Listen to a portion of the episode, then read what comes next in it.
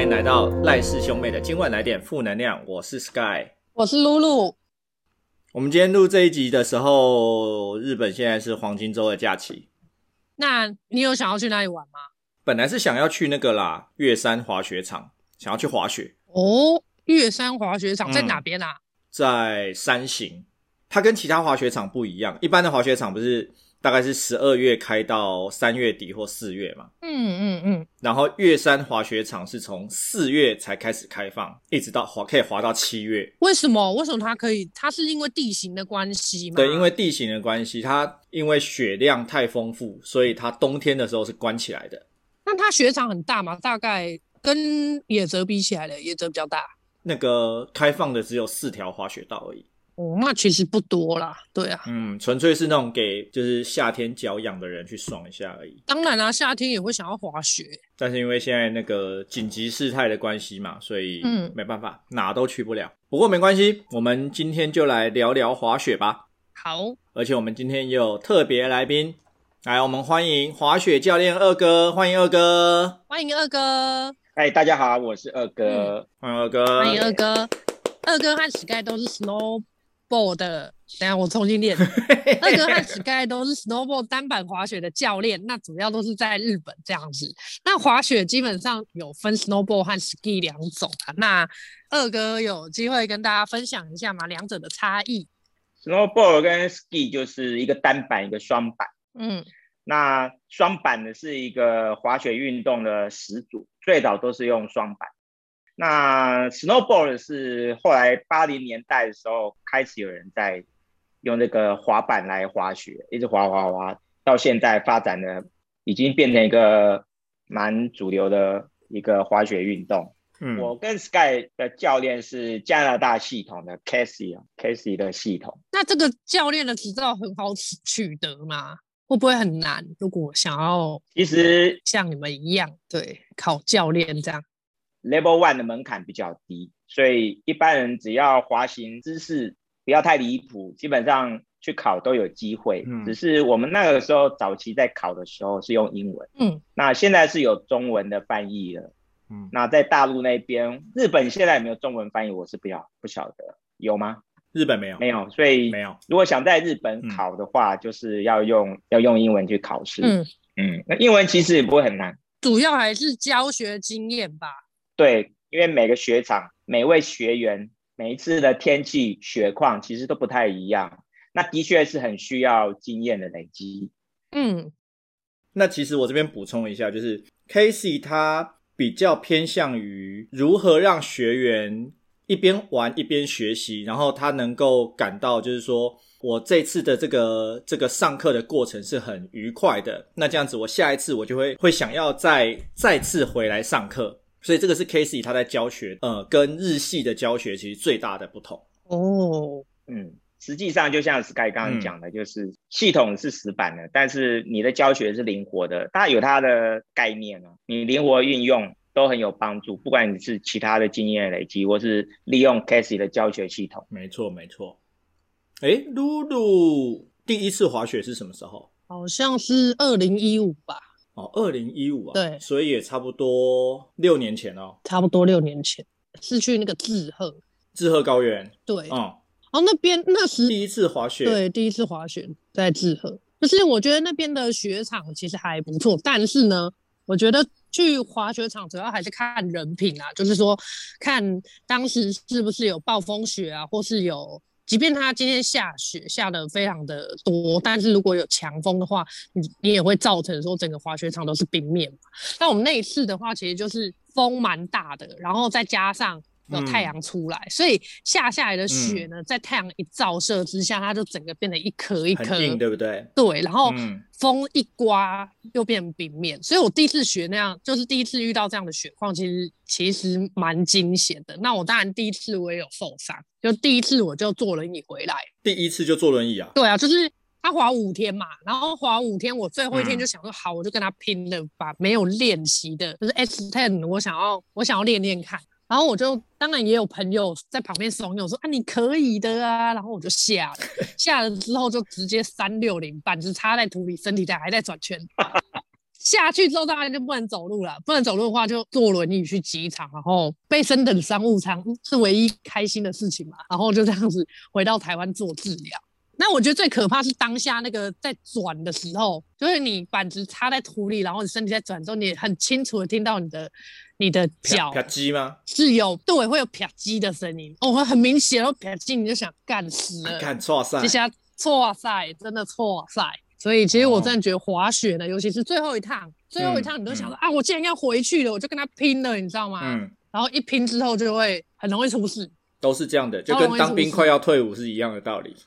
滑雪通常最后一天就是最危险的，通常累积了前几天的经验之后，觉得最后一天应该可以拼了，通常一拼下去就中奖。对，二哥第一次滑雪什么时候？哦，我第一次滑雪久嘞，大概在二零零五年的时候，哦，在上海的一个滑雪场。嗯七星滑雪场，觉得二哥是老司机。没有没有，那个时候去啊，室内滑雪场那个冰面哦，嗯，跟冷冻库一样，花了两个小时学习，然后我的第一次滑雪就这样子结束了。嗯，然后一直到很多年以后，然后我跟着一团人去滑雪，然后又再重新开启我的滑雪生涯。那个时候日本的第一次就是在野泽滑雪场。嗯，野泽真的是太棒了。第好像第二天吧，就去被骗去玩黑线了。嗯，黑线那还是，其实我有惧高症，真假的？是不知道为什么滑雪的时候反而就是你也有惧高症？有有有，嗯，看真的假的？惧高症就是以前我跟你滑那么多年，我不知道你有惧高症。有啊，我过那种天桥的时候脚会发软呢。可是我是到了这几年，我到了年纪大以后，惧高症才被我慢慢克服。所以我第一次看到黑线的时候。反正落叶飘下去一定没事的，就给他硬着头皮就下去。可是落叶飘真的很好用，但是你的大腿就会爆掉。还好野泽著名的就是什么泡汤，野泽的百年的那个公汤泡下去真的是超棒的。没有泡汤，那个第二天没办法滑。野泽那里的温泉不止一个吗？好像有十三、十二个、十三、十三个吧，好像是。他全部泡完也是要，可能要在那里生活个可能两个礼拜吧。对，至少要两个礼拜才有办法全部泡完。嗯，我记得露露也有惧高症。有啊，而且还蛮严重的那一种。就是我我记得我之前去二世谷的时候，只要从山顶在滑的过程可以看到对面的羊蹄山，嗯、我就没有办法滑，然后就会觉得好像被吸下去。但是搭缆车的时候不会怕？不会啊，因为往上看呢、啊，往上看就不会怕。可是你不会往下看吗？不会啊，你没事干嘛？你搭缆车往后看，疯了是不是？对啊，但我就没有办法。我是我是说低头往下看啊，看你的脚、啊。我跟你说，这个的话太高，我还是不敢看。我就是呃，那个缆车如果太高的话，我会我往下看，我脚底会发麻。哦，缆车太高，脚底会发，但还就还好，就，就麻麻还好，你就不要看，那是看山顶就好。嗯，不会在缆车上哭出来就好。不会不会，但我以前那时候刚刚在学 S turn 的时候，我真的会花比较多时间克服，就到现在我还是没有办法克服那个联络道。对，联络道对我来讲，我就觉得一定会摔下去，所以我联络道就是一边是山壁，一边是悬崖的那种。对，然后我就会我就会要扒着那个扒着那个山壁这样下来。酒喝不够多了，我也是这么觉得啊。我曾经觉得说，我酒喝多一点会不会就比较不怕？结果没有，那个感觉直接放大，好吗？一路直线到底。对，直接放大，然后就看那个羊蹄山怎么变得那么大一个，好可怕啊。后来我就很希望说，如果每天滑雪的时候都是雪况很好，然后有雾的情况，这种这种是最完美的。有一次跟 Sky 去二世谷的时候，我们到了最山顶的地方滑下来的时候，那个时候刚好是黑线，又是大雾。结果我本来想说 Sky 在下面招手，这样说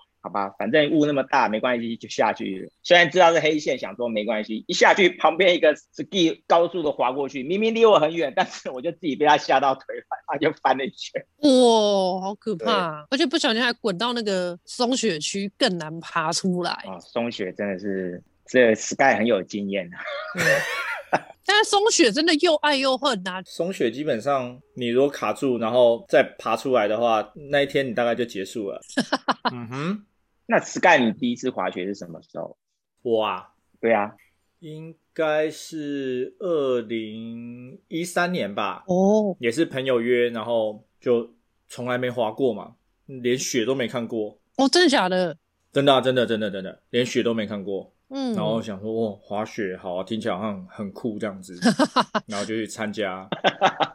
对，然后滑到第三天吧，我就叫我老婆在下面帮我拍，嗯，然后滑下来之后，我就一看到她，我就跟她讲说：“你刚才有没有看到我滑下来？我滑超快的。”结果她就说：“ 你哪里快了？你要不要看一下你的那个影片？你他妈根本跟慢动作没两样。”然后他自己很爽很得意的，对自己觉得很快，你知道吗？因为自因为初学嘛，所以你只要稍微有一点点速度，就觉得干我超快，对我超屌。对，结果他就放那个影片给我看。我他妈就远远，然后就看到一个小黑点，然后从上面这样跟慢动作一样，那样慢慢慢慢慢慢的下来，然后对，然后旁边的人速度都很快，这样咻咻咻咻，然后就我一个人慢慢的这样子，然后我自己还在那边讲说，干我超快，你有没有看到我超快？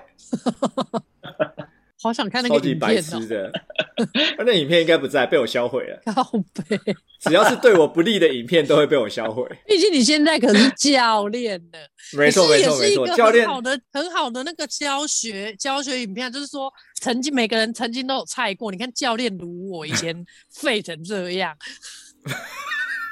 对啊，我们在教学的时候都会鼓励他说：“不用担心，不用害怕，我们当初也是这样摔过来的。”对，对啊，就是滑雪主要还是不要怕摔啦。但是我觉得摔伤又有分，就是严重的程度，对啊，因为像我自己的话，就是脚摔伤这样子。嗯、然后像我今天就比较，他之前就是摔伤他的肋骨，但这个跟二哥比起来都是小伤啦。二哥曾经有一个非常可怕的摔伤的经验，要不要跟大家分享一下？好，我是二零一八年的时候年初。跟朋友两个人兴冲冲的跑去了山形县的藏王滑雪场。那我们那一年去的时候，树冰真的很漂亮。我跟我朋友两个人就很开心的看着树冰，然后就往下滑。嗯，滑到中途的时候，想说，哎，前面是餐厅了，要、啊、不然我们就是准备去吃午餐的。看着餐厅呢就在眼前了，然后我就咚翻滚了一圈起来。然后我翻滚完以后，我又马上就站起来。我想说，哎，刚刚翻一圈。没事，好吧，我就继续往餐厅滑过去了。那你翻滚当下有很痛吗？没有，我翻滚的时候我想说，哇塞，真厉害！我翻起来又立刻继续滑，没事。然后我就到餐厅了，我根本不觉得有什么受伤的感觉，只是到了餐厅以后，到里面坐着，然后接着事情就开始急转直下。我旁边的学友，他叫伊森，我就开始跟他讲话，但是呢，伊森的脸怎么越来越臭？然后呢，接下来我才知道说。我的记忆当下只有大概可能十几秒到二十秒的记忆而已，我的时空也错乱了。我跟医生两个人去滑雪，我就问他说：“其他人呢？Sky 呢？我老婆呢？”我说：“奇怪。”他说：“Sky 在东京啊，你老婆在台湾啊。”我说：“什么？他们刚刚不是才跟我们一起滑的？他、怎么餐厅只有你跟我两个人呢、啊？”医生就打电话，岳阳打电话给二嫂，二嫂就一阵慌乱了。二嫂问我说：“那你知道我们结婚了吗？”我说。啊，我们结婚了，那我的早就崩溃了，因为我们那时候才刚结婚没多久，可是我连跟他结婚这件事情我都忘了，连老婆都忘了。对，所以我当时的是记忆力大概只有半分钟，然后呢，我的时空呢是停留在两三个月、两个月前、半年前我跟我老婆结婚的事情我也忘记了，所以整个是吓坏我老婆了。嗯，我在回台湾之后，我大概花了两三年的时间才。慢慢的适应，我只要一回想，我的脑，我的头就晕到不行。所以呢，嗯，我发现人类的记忆哦，就好像那个幻灯片一张一张，然后呢，我在那一天，我大脑那个记忆槽啊，整个被那一段被抽掉了，是不是？幻灯片被抽掉了，散落一地啊，那补不回去了。嗯，所以我只要一回想当时的场景、当时的画面、当时的文字，甚至我听到藏王戍兵，我的后脑勺就一阵晕。藏王树冰，真的，藏王树冰就是跟那边有关的。你现在有晕吗？我现在没有啊。我看藏王照片的话，我大概只剩下两趴三趴的，有一点好像有一点点晕晕的感觉，可是已经好很多了，不会影响我正常的作息。嗯，可是之前很严重。回台湾，我当然也去做那个脑部扫描，你知道吗？嗯、那种电影里面头装了一颗一颗一颗的那种白色的粘在你的整个满满的脑。脑脑壳上，然后一条一条白线。X 教授带的那一种。对对对，我就是那样被检测的。然后他是检查你的脑波，一切正常。这就是我脑震荡的经验，在国外有看过那种脑震荡失去记忆的案例啊。嗯，我要补充，对，我要 补充一下，从东京过去，我从东京，是的，是的，我要补充一下这个，哇，当下真的是，我觉得我有那个 PTSD，你知道，创伤创伤症候，对，创伤症候群，哇塞，那个真的是，对二哥来讲，然后对当事人来说，其实他什么都不记得，对，对这件事情来讲，他没有这么。那种心有余悸，对，没有恐惧感。但是你知道，我们身那种身处于他身边的这些人，哇塞，旁边人都吓坏了。我那时候在 live 上面看到，我都傻眼了。我想要现在真的完蛋了。那个时候是这样子，就第一天哦，才第一天，你知道，他老婆在家里，你知道，翘着脚拿着零食，然后准备看日剧的这种心情之下，突然打电话给我说：“Sky，你能不能去山形接二哥？二哥摔伤头。”我一听摔伤头靠腰，待机大屌啊，你知道？就直接就先杀到那个那个东京车站，然后买新干线的票，直接就先坐到仙台，然后再从仙台换巴士到到山形车站跟那个二哥碰面。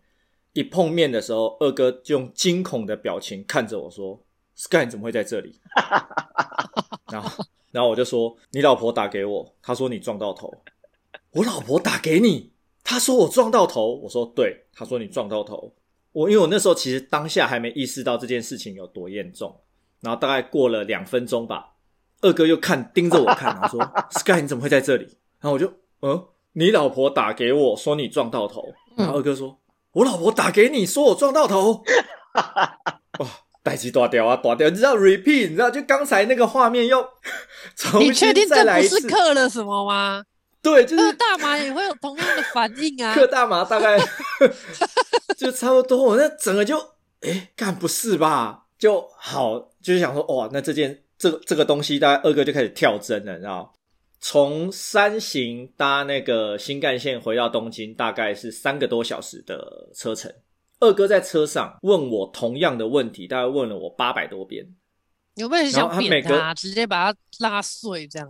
没有没有没有没有想扁他，我知道他撞到头嘛，但是因为 听起来好嘲讽啊，我知道他撞到头，对，但是因为你知道同一个问题回答八百多人是会疲乏的，所以我到后来已经有点没有没有什么表情在脸上，表情所以二哥 对，就是你知道眼神死，然后回答一直回答同样的问题，那个大概第八百五十遍的时候，他突然停下来，他就看着我的脸说。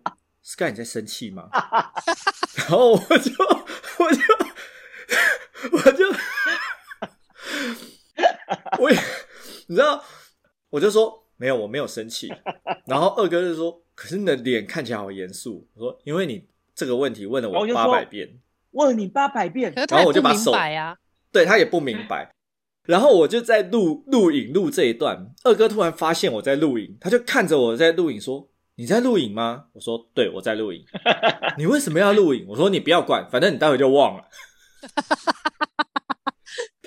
他他就对对，他就说他就说啊，我待会就忘了。我说对，你待会就忘了。他就哦，然后又看着他前面的便当说：“这是我的便当吗？”我说对，这是你的便当。哦，然后又转头看我，Sky，你为什么在这里？就。一路上真的就是 Sky，你为什么在这里？要去东京？为什么去东京啊？我老婆打给你，我老婆为什么打给你啊？我撞到头哦，代志大掉啊！那你那时候在车上看他这样，你会不会担心他会不会一直都这样？会不会好不了？会，当然当然会啊，当然会啊。你要这样的话，你就要继续回答他这个问题了。超恐慌，那超恐慌的。嗯，那他后来有睡觉吗？他都没有睡觉。一路上就这样一直问，问说：“哎，为什么我对，就三个半小时都问同样的事情。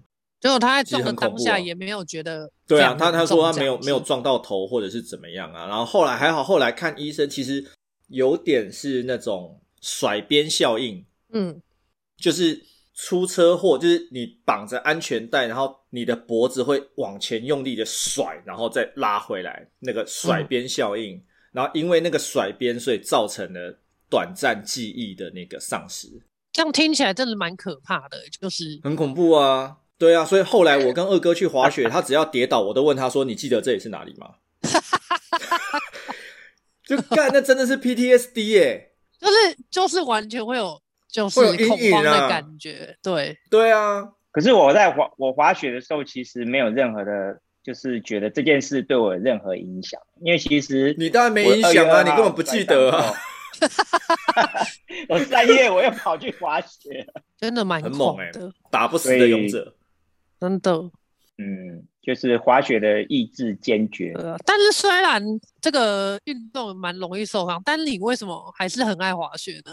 嗯，其实滑雪哦，你到山上去滑雪的时候，那个美景就跟登山的人一样啊，他就是一座山一座山，到山上还会觉得那一刻真的是。人生是美妙。那其实滑雪，你到山顶滑下来的时候，当你会滑到 S turn 的时候，当你可以享受滑雪、放松的滑雪那一刻，就是你会发现滑雪这件事情很美妙。然后呢，嗯、又因为你常常要碰运气，也不是每天都是好天气，也不一定是每天都是松雪，所以当你好不容易碰到一个雪况好的时候，嗯、你享受那一刻就觉得哇塞，超棒的。但是滑雪又不是只有滑雪啊，你滑完雪以后，那你要住宿啊。那、啊、你要吃在地的美食啊，那还要泡汤啊。对我来讲，滑雪就是很享受，然后又可以身体越滑越健康。嗯嗯。那露露觉得从以前滑到现在，最喜欢的滑雪场是哪一个？我最喜欢是二四。对，虽然二四谷它有四个，北海道，北海道二四谷，因为它有四个雪场，嗯、然后我只要、嗯、我会看今天的天候。哪边风刮的比较强，我就不去那边，因为它可能雪就被刮走了。嗯、那我就会去另外一侧这样子。嗯、呃，我通常不会去希拉夫，因为希拉夫希拉夫人太多，都是团客。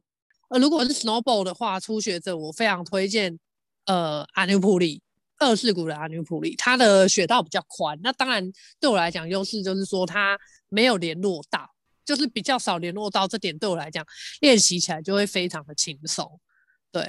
然后北海道，我觉得好玩的一个点就是说它，它它附近有非常多好吃的美食，像什么高桥牧场啦，嗯，然后不然就是一些寿司店，然后我都觉得，如果有学会日本自驾的朋友，可以进阶挑战一下，嗯，雪地驾车的技巧这样，嗯、但当它是非常需要练习，不然雪地驾车其实有有一定的有一定的技术和风险，对，没错对。没错。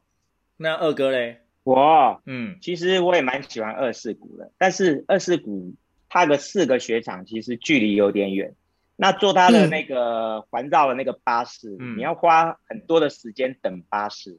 二世谷如果你自己开车的话，我觉得是很棒，但是如果没有，你要坐缆车，那你就是浪费掉很多时间。坐巴士啊，坐巴士。对对对，但那我就分享我个人喜欢的野泽滑雪场哦，因为野泽雪场很大，雪量又丰富。然后重点是它还有个温泉街，嗯，那它这个老温泉街美食很有名，然后泡汤汤屋，不管是公汤还是旅馆的汤，那个汤汁我觉得很棒，嗯，那野泽的雪道也很长很宽，然后雪量丰富，然后不管是初学还是进阶，都是很能能享受的一个滑雪场，嗯，我自己去，或是跟朋友去，或是带家人去。我觉得野泽滑雪场是一个很全面的，你也不用说一定要开车干嘛，因为它的雪场就两个入口嘛，你在那边待个四五天、五六天，基本上每天都会很开心。嗯，所以我是推野泽滑雪场。野泽你坐新干线去嘛，但是北海道你可能就一定要坐飞机过去。那野泽就可以跟东京连起来。其实我两个都喜欢呢啊。那 Sky 呢？我觉得我对滑雪场的记忆点。的连接大部分都是美食有关，嗯，就我喜欢的滑雪场都是因为它那边有很好吃的东西，嗯，对，比如说新系的卡古拉神乐，嗯，嗯，神乐神乐很不错，神乐的那个呃降雪量非常大，神乐那边滑起来它的那个雪况很好，然后加上神乐它有一个叫做田代小屋。哦，我跟二哥去过嘛，我们滑到那个田代小屋，嗯、然后去吃那个咖喱饭。嗯嗯嗯。嗯嗯然后呃，野泽野泽也是我很喜欢的滑雪场，因为就像刚才二哥讲的，它有那个温泉老街，然后野泽那边有很好吃的相扑锅。哦，每年都要吃相扑锅。呃，每年都要吃相扑锅，吃到老板娘都认识我了。真的去了，人家还会送你礼物这样。对，老板娘看到 Sky 都好像，呃 ，Sky 桑，你又来了。老板娘认识我了。对，野泽是我很喜欢的。对，然后定位就变得很也没有，并没有。相扑锅我听到 Sky 定位吗有吧？有有有吧？我记得你有一年跟我们讲说，你定位好像一走进人家就知道你，然后定位的人家一 下就答应你说好，你要几位我都给你。稍对，包场也可以。稍微有点那个盖吃的开，那边在那边谦虚这样，从八岁到八十八岁都 OK 的。老板娘很爱这一位。我还蛮喜欢有一个滑雪场是那个呃三型的，呃刚才二哥说的。就是我有 PTSD 的那个滑雪场，三型藏王滑雪场。嗯，我我很喜欢这个滑雪场的原因，是因为它里面有一个叫做三五郎小屋。嗯，三沟喽。嗯，三五郎小屋它就在滑雪场的正中央。特别推荐这个地方，是因为我们必须从山下搭那个箱型缆车到中间，然后出来的时候，老板就会开着他的那个那个雪地专用车来接你，然后去 check in。一楼是餐厅，二楼是住宿。然后他的餐厅就是他的餐点都很好吃，它整个就是那种北欧小木屋的那种感觉。嗯、所以你是在那个滑雪场的中间，然后住着那个小木屋，然后早上一大早，下面的缆车还没开的时候，我们就可以上到最上面，然后滑那个都还没有人滑过的滑雪道，很爽。这样听起来真的超爽，对对对，超羡慕，是是。超爽。它那个小木屋很像欧洲的感觉，嗯，重点是三五郎小屋很便宜，真的，嗯。那疫情结束之后我要去，可以可以。我觉得三五郎 便宜的原因是因为没有没有温泉可以，没有温泉，不会啊，可以开车去别的地方泡啊，对啊，对啊。所以其实我觉得，如果说时间够，住宿住四个晚上的话。安排两个晚上住三五郎，然后两个晚上住就是藏王温泉街的的那个温泉旅馆。那离那个银山温泉，呃，银山温泉离藏王大概一个一个小时左右吧。嗯，开车一个小时左右，可以一并这样安排，所以你整条可以这样玩回来。然后刚好就到仙台坐飞机这样。嗯，从仙台坐飞机，或者是从仙台搭新干线回东京都可以。嗯真的很棒，对啊，滑就是这样子的旅行方式，滑雪加旅游真的是无敌组合哎。嗯，对啊。然后最喜欢就是滑雪，滑雪美食泡汤，滑雪的那个中餐，中餐就一定要吃咖喱饭，还要加猪排。对，滑雪场的中餐，你们喜欢吃哪一些食物呢？滑雪场的中餐，我推荐那个野泽温泉，它有两个那个缆车站，一个叫做日影。一个叫做长板，我很推荐长板缆车站下来的时候有一个鳗鱼饭、嗯、哦，那边居然有鳗鱼饭，什么？中餐居然有鳗鳗鱼饭？是中餐有鳗鱼饭，所以那个东西是我还蛮推荐的。好诶，要不然我们一般只会吃到咖喱饭，咖喱饭对，一般都是咖喱饭，不然就拉面，对对对，或者是煎饺，对饺子加啤酒，然后再配啤酒啊，这样子。set 啊，Sky 这些都是美好的回忆。那我要符合我们这个 podcast 的主题负能量，我要讲一个负能量。好，好，我要听。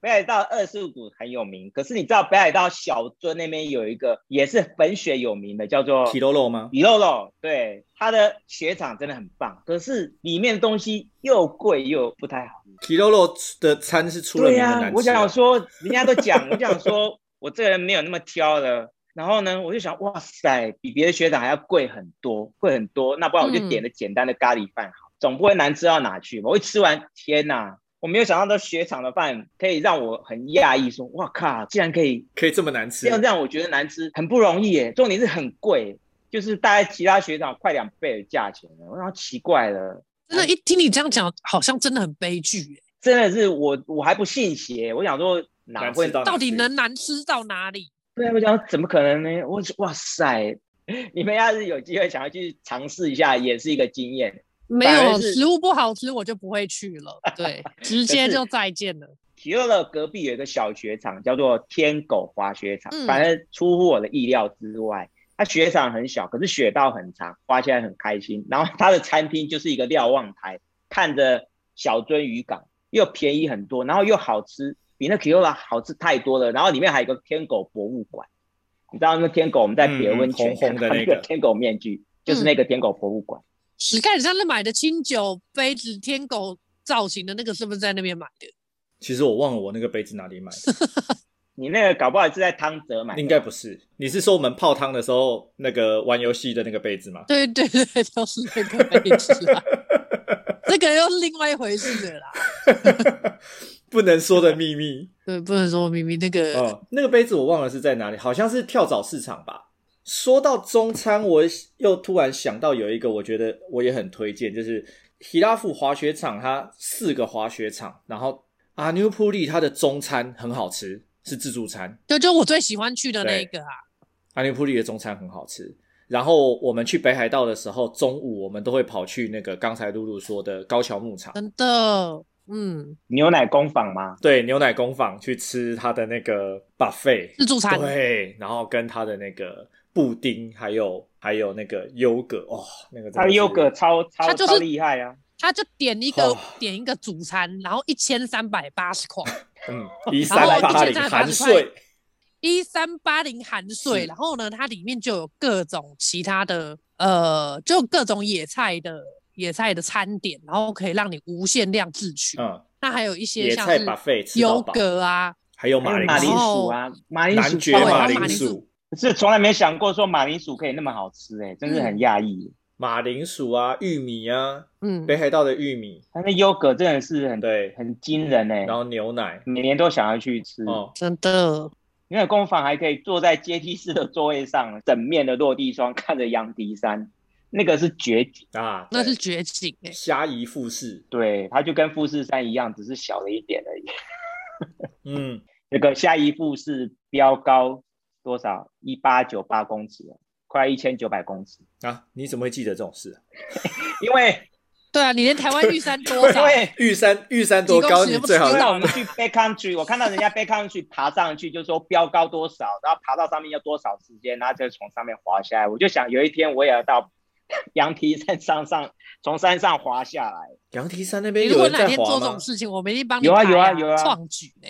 哎，真的，我我是真的有计划要去滑，而且滑火山口中间可以滑下去。那史盖和二哥一起去。可以啊，羊羊蹄山哦，往火山口滑下去，超帅的啊，帅到 爆炸！我先买个保险，遇到火山爆发我们就红了，红遍 全世界。两位台湾滑雪者，两个孔锵，两个孔锵的。我刚会从那个火山口直接滴滴冲了，火山喷发，我两个人在学火山口狂奔。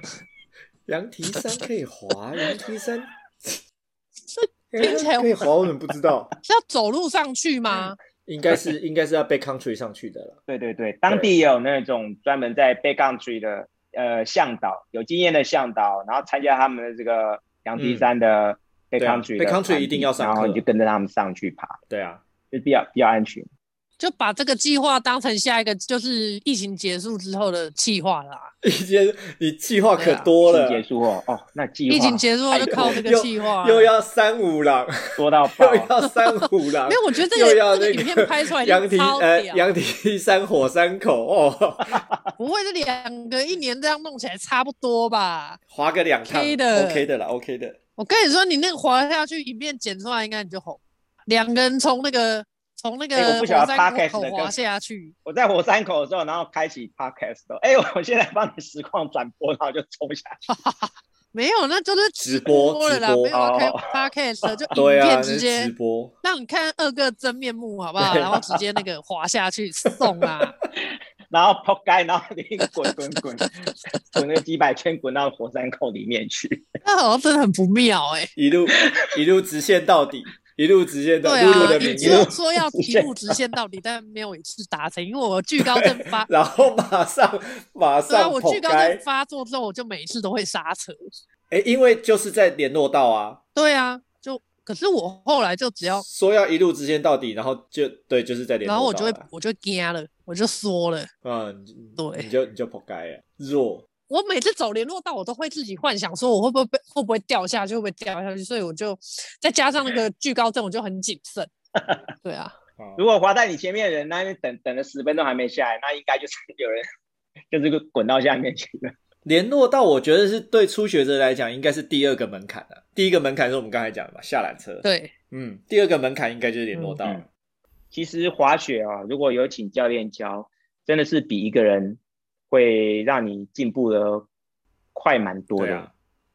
跟自己自己练比起来，或是请自己身边的朋友教来的快很多啦。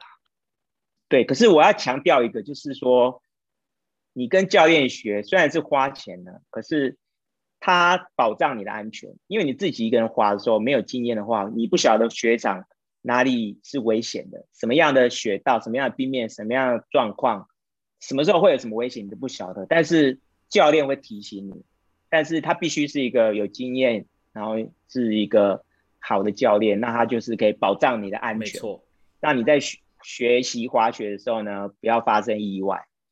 所以教练很大很大很大一个前提是，就是让你安全的滑雪，我觉得这个很重要。嗯、那我们在 Casey 滑雪的教学的时候呢，我们的教官也说，就是安全第一。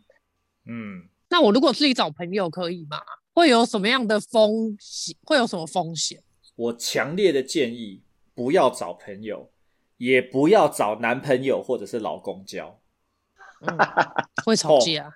我一定玩 gay，真的。你是有深刻体验是吗？我们前面不是讲下缆车很危险吗？对，那个二嫂下缆车就跟我在那边，跟我这边战斗了好几次。你不要碰我啊！我也没要碰你，结果他就摔，他宁愿摔也不要我碰。没错，嗯、有影片为证。对啊，二哥不要碰我，然后就炸裂这样。不是，重点是你花钱请教练，因为毕竟是花钱的嘛。然后再来是对于就是呃学员来说，教练有一种有一种威严性的存在。所以，你知道我在二嫂面前毫无威严性。教练讲的话就是圣旨。嗯、教练说不能去就是不能去。教练要你往左，你就不能往右。嗯、但是呢，交朋友或者是交自己的女朋友或老婆，我交朋友曾经遇过朋友给我坐在雪道上面说，说我站不起来，我腿软，给我在那边耗了三小时。我他妈差点冷到我要差点冻伤截肢，你知道吗？我之前有个朋友啊，他也是跟我们去滑雪，结果最后他也是不敢下来，嗯、然后我们全部人帮他拿雪板，然后他陪他一起走下来。他用走的，对，他用走的。交女朋友或者是交老婆也会遇到同样的问题，而且比交朋友还要更糟糕，就是像刚才二哥讲的，比如说二嫂会白眼，会被电，然后或者是我老婆会直接呛。比如说，我跟他讲说，你往左边这边滑过来，他直接呛我说啊，我就滑不过去啊，直接生气这样，对，直接暴怒。我心里想说，他妈，你最好敢对教练讲。我有在场目击，然后 Sky 叫他往左边滑，然后一直往右边滑，就是然后就滑到另外一边去，拜拜。身份切换不过来这样，嘿，对，然后就自己滑走这样，完全没有在 Hugh 来你讲什么。不会啊，人家现在进步很多，不要这样。是这么说没错啦，这是需要就是循循善诱的去去劝导他这样。我会跟他讲说，哎、欸，不要这样子，好不好？你老公好歹也是合格教练，给点面子可不可以？所以他才会慢慢，嗯，对哦，好像是这样哦，那 OK 啦，稍微听一下，对啦。所以我真的会觉得说，不管今天你朋友会不会，还是什么男朋友会不会，老公会不会，真的啦。花钱找教练教，你学到的东西绝对会比朋友教来的来的多，而且来的更精准。主要就是说，如果你在第一次就是有第一次的滑雪体验就有不好的体验的感觉的话，你再也不会想要滑第二次，会开始对自己没有信心。而且你到日本滑雪一趟，你的机票加住宿，到雪场雪票，还有的你的每一餐，其实花费是蛮惊人的。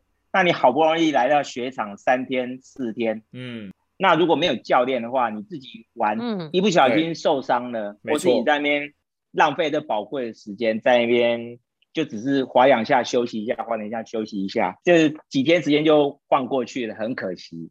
所以教练虽然是花一些钱，但是让让你的时间，你你你获得的东西会远超出你想象的。嗯，对。就很期待之后疫情结束，我们去日本滑雪，找石盖和二哥。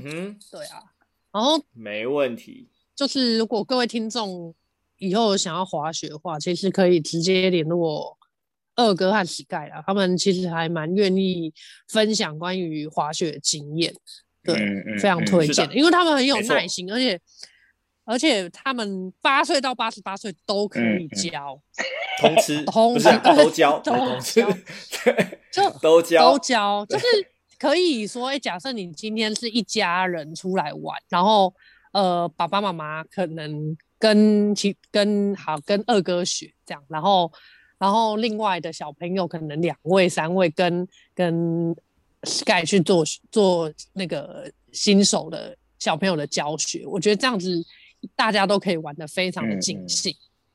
嗯，嗯，没错，我们今天也很高兴的能够请到二哥来跟我们一起聊滑雪。嗯。对，很开心在这边。谢谢二哥，谢谢二哥，不客气，很开心跟大家分享我的一些奇特的经验。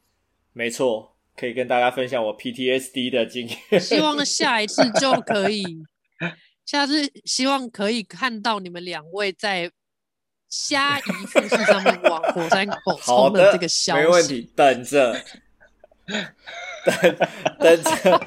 开放 之后，我们就要去拼一下虾夷富士的火山口。对，一样。哎，你现在已经撂下狠话，你真的会干哦？干啊！为什么不要？冲了，冲了啊！我在我在下面帮你。冲啊！哪有不冲的道理？摇旗呐喊，要不是我滑太慢。OK，一起的，OK 的，一起的，一起的。你不要在那边，你不要在那边什么？我会吓，我会吓哭，好不好？哎、欸，我跟你说，那这样直播就看到我直接就是那个惧高症发作，然后在上面大哭。先，我刚更你先，小、欸，你先喝，你先喝完，你就可以一路直线到底了。我干脆眼，我干脆眼睛遮起来算了。也对哦，眼睛蒙起来。好的，没问题。对，嗯，好，那我们今天就。我们今天就聊到 聊到这里，收了收了，对，谢谢二哥，哎，谢谢大家，是的，谢谢二哥，谢谢大家，好，希望希望大家喜欢我们今天的节目。如果喜欢我们的 Podcast，欢迎订阅，还有在 Apple Podcast 上给我们五颗星的评价，或是你们有想听什么内容，也欢迎留言给我们。赖氏兄妹今晚来点负能量，我们下次见，拜拜，拜拜，拜拜。哎，对了，上次那个什么啊，剪尾泽，不是就我一个朋友有听你们听我们的节目，然后他就说，可不可以去福井县帮他吃螃蟹啊？